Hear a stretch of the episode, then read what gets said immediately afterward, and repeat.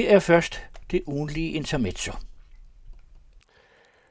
Den finske præsident Niinistö fortalte forleden i politikken om sine mange møder med Putin. Især når den russiske diktator forsøger sig med vidtigheder, skal man være på vagt, sagde Niinistö.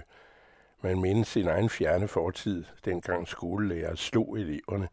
De, der gjorde det med entusiasme, akkompagnerede ofte straffen med noget, de selv morede sig over. Så slog de. Putins morskab rummer som regel trusler, som vi nu ved, at han realiserer. Kattens leg med musen. Den dystre mand træder i disse år stadig længere ind i historiens galleri af skurke, som man med Donald Trumps ufrivillige afgang forsvor igen skulle dominere det store billede. De to brak sammen i sin tid tegnede akkurat som møderne med Nordkoreas lille fede despot et foruroligende billede af det mentale kaos, der ved omstændighedernes ugunst kan ende med at ruinere verden. Trump forklarede ved pressemødet, hvor under Putin sad med skuldrene op om ørerne for ikke at give sin destruktive humor frit løb, vel sagtens, at hans ven her, og han pegede på Putin, ham stolede han på, mere end på sine egne efterretningstjenester. Man troede det løgn, at nationalkonservative efter den udtalelse stadig mødte frem til Trumps massemøder. Hvordan kunne de se sig selv i det, for nu at tilføje en forslidt vending? Men de kunne sagtens se sig selv i det.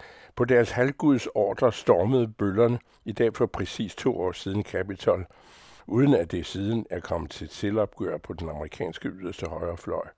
Ej heller i det republikanske parti, hvor lederne fortsat forsvarer kupforsøget og insisterer på, at valg de ikke selv vinder er svindel.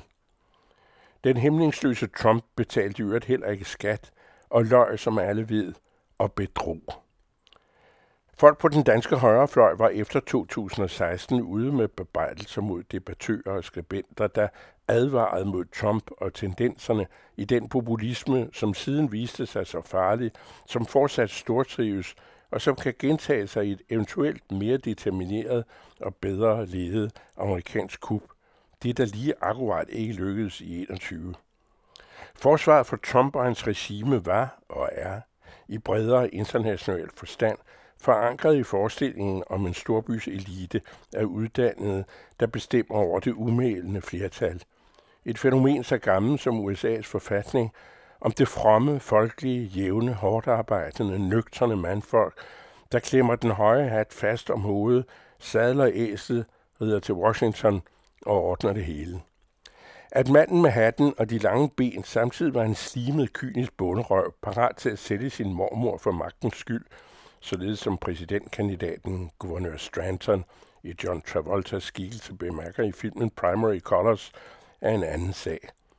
Nord- og nordvestjyder, der føler deres rettigheder til sidesat, har uden sammenligning fået tilbudt talerør i en levebrødspolitiker, der groft til sidesatte andres rettigheder og blev straffet for det. Støjberg markerer effektivt populismens væsen og beretter bøger om vanskelighederne ved at imødegå dens påstanden.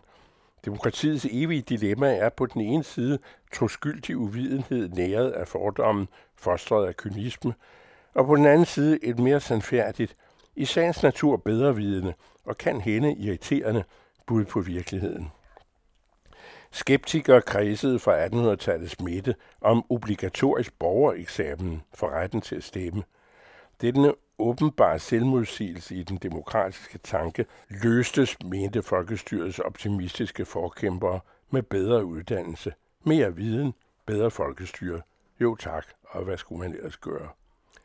At de demokratiske paradoxer i midlertid fortsat står i kø, se symbolsk frygtindgydende i den moderne amerikanske tragedie, hvor unionens afkram i forholdsvis gode skoler lærer at læse og skrive, samt tale i forsamlingen om forfatningens værdier, der udlægges som grænseløs ret til at eje skydevåben, og som afsted kommer de mange forfærdende skoleskyderier, hvis redskaber, våbnene, forældrene tropper op på Trumps og republikanernes møder og forlanger alles ret til at købe uden begrænsninger og frembærer synligt.